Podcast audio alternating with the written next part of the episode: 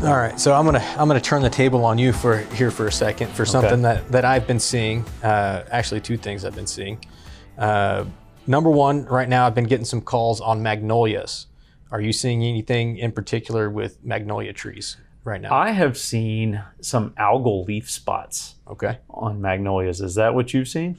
Uh, really, what I you know I'm getting pictures from people, and it's like, man, all the leaves are falling off of this thing. Uh, is that related to the algal leaf spot, or is that just your normal? Hey, the old leaves are falling off because Well, they're trees cyclical. leaves. right? They they don't maintain those leaves forever. The new leaves are much more efficient at creating energy for the plant. So an evergreen like that is going to shed leaves periodically, Mm-hmm. and most of my customers complain that magnolias seem to shed all the time. Yeah. But uh, I, I do see them dropping leaves. They'll get these little speckles on the leaf surface. It almost looks like a fungal leaf spot, but it's actually caused by an algae.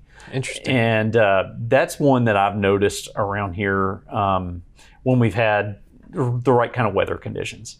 Um, I also notice on magnolias that uh, that they drop a lot of leaves when they get drought stressed. But Yeah. you have to be able to differentiate between um, what's causing the leaf drop. Is it normal? Is it drought stress, or is it uh, or is it some kind of a leaf spot?